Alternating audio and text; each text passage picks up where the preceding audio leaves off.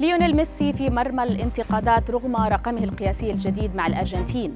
محادثات جنسية وصور مخلة، فضيحة مايكل أوين تتصدر السوشيال ميديا. محرز من شباك فتاة هندية إلى فخ عارضة أزياء إنجليزية. إليكم أبرز أخبار الرياضة في الساعة الأربع والعشرين الماضية في دقيقتين على العربية بودكاست. تصدر اسم أسطورة كرة القدم الإنجليزية مايكل أوين عناوين المنصات الرياضية خلال الساعات الماضية بعد تداول فضيحة تواصله مع نجمة تلفزيون الواقع بيغ برذر ريبيكا جين.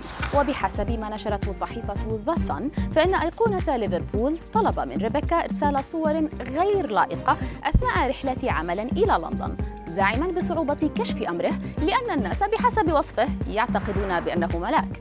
وعلى ذمة المنشور، فإن أوين يواجه حاليا خطر استبعاده من عمله كمحلل رياضي في إحدى الشبكات التلفزيونية بعد هذه الفضيحة، ناهيك عن إمكانية انهيار زواجه من حبيبة عمره لويز بونسال، التي أعتقد أنها لم تعد تراه ملاكا.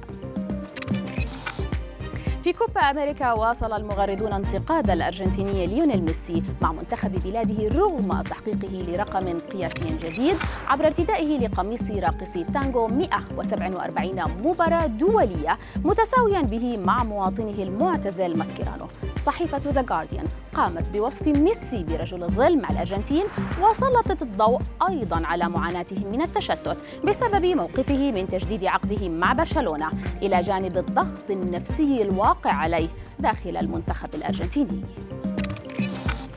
وإلى أخبار البطولة الأوروبية، حيث اقتحمت فتاة ملعب كريستوفسكي في بطرسبرغ خلال المباراة التي جمعت أمس بلجيكا وفنلندا. الفتاة دخلت الملعب واقتربت لمنتصفه قبل أن تتدخل قوات الأمن الروسية لإمساكها وإخراجها من داخل المعشب الأخضر. هذه الفتاة كانت ترتدي لباساً أسود أشبه بلباس السباحة، سعت من خلال المكتوب عليه للترويج لاسم موقع إلكتروني مختص بعملات رقمية منافسة للعملة الشهيرة بيتكوين.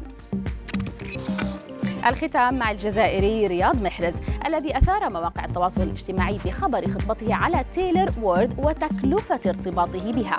وبحسب المغردين، فإن محرز اشترى لعارضة الأزياء الإنجليزية منزلا خاصا شمال غرب لندن بقيمة مليوني جنيه استرليني، فضلا عن خاتم عن خاتم ماس الماس طبعا بقيمة أربعمئة ألف جنيه استرليني، من دون التطرق إلى نفقات أخرى غير معلنة، أبسطها قضاء عطلة صيفية بجزيرة يونانية.